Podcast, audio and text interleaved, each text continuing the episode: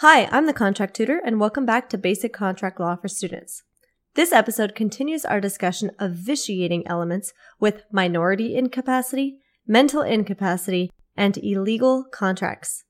Minority incapacity means that minors who are under a certain age cannot contract. Any contract entered into by a minor is voidable only by the minor, not the adult. This is basically meant to punish the adult for contracting with a minor because an adult should know better. A minor can ratify or disaffirm the contract only upon reaching the age of majority, and they can ratify or disaffirm only within a reasonable time after reaching the age of majority. For example, 15 year old Janae contracts with Alex to buy a car. When Janae turns 17, she stops making car payments. When Janae turns 18, she starts making car payments again. Janae has ratified the contract because her disaffirmation isn't technically effective until she reaches the age of majority. When she did finally reach that age, she chose to ratify the contract by continuing payments. A lot of us may ask, well, what is a reasonable time? To determine that, let's think of what an unreasonable time is. If Janae kept paying her car payments after she turned 18 and five years later she says that she wants to disaffirm, then that is an unreasonable time, right? So there is a window of reasonable time and it will need to be clear in a fact pattern that you're given on a practice question. Now, whenever we talk about minority incapacity, we also need to talk about emancipation.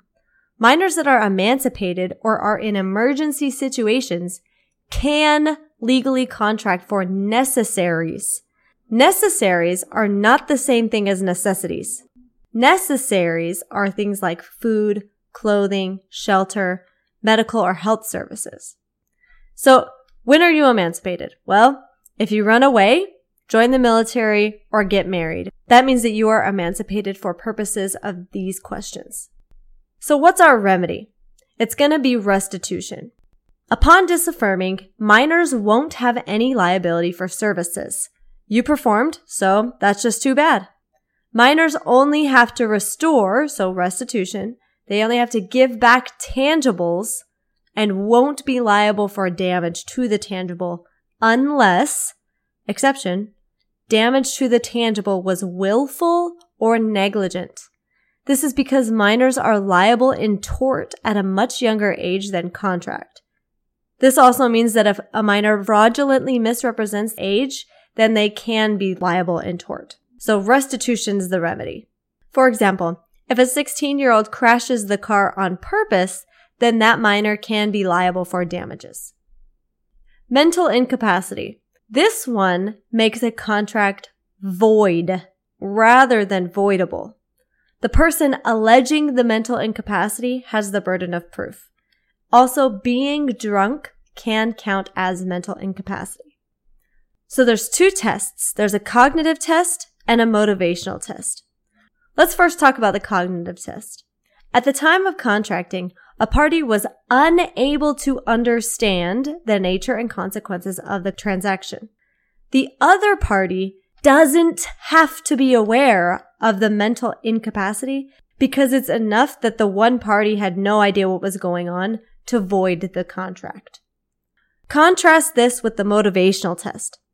With the motivational test, even if the party understood, the mental illness affected that party's ability to act reasonably in relation to it. Because the person might know what's going on, it must prove that the other party knew of the mental incapacity. So with the cognitive test, the one party was unable to understand so the other party doesn't actually have to be aware of that mental incapacity. Whereas with the motivational test, even if that party understood, it has to prove that the other party knew of the mental incapacity. Let's move to illegal contracts. For our purposes, we're talking about illegal contracts in regards to common law, a statute, or even just a policy violation. It doesn't necessarily have to violate criminal law. So there's two maxims. If it's an illegal service, we begin with ex turpi. And I'm going to spell that. It's E-X space T-U-R-P-I space C-A-U-S-A.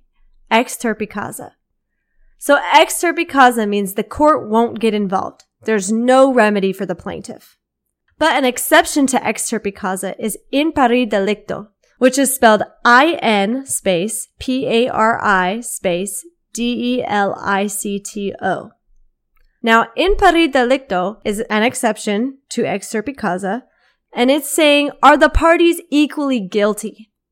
If the plaintiff is just as guilty as the defendant, then the position of the defendant is stronger. So there's no remedy for the plaintiff. If the plaintiff is less guilty than the defendant, the court may grant a remedy depending on some factors like relative guilt, seriousness of illegality, purpose of the law that has been violated, the public interest in refusing or allowing the remedy, and equities between the parties. All right, quick run through of what we went over. So minority incapacity is just meaning that minors cannot contract. That's the general rule. There are some exceptions to that. And the remedy is going to be restitution as long as it's not services. With mental incapacity, there's the cognitive test and the motivational test. And with illegal contracts, there's two maxims. First, we look at ex turpi causa, and then an exception to that is in pari delicto. I'm the contract tutor, and thank you for listening to Basic Contract Law for Students.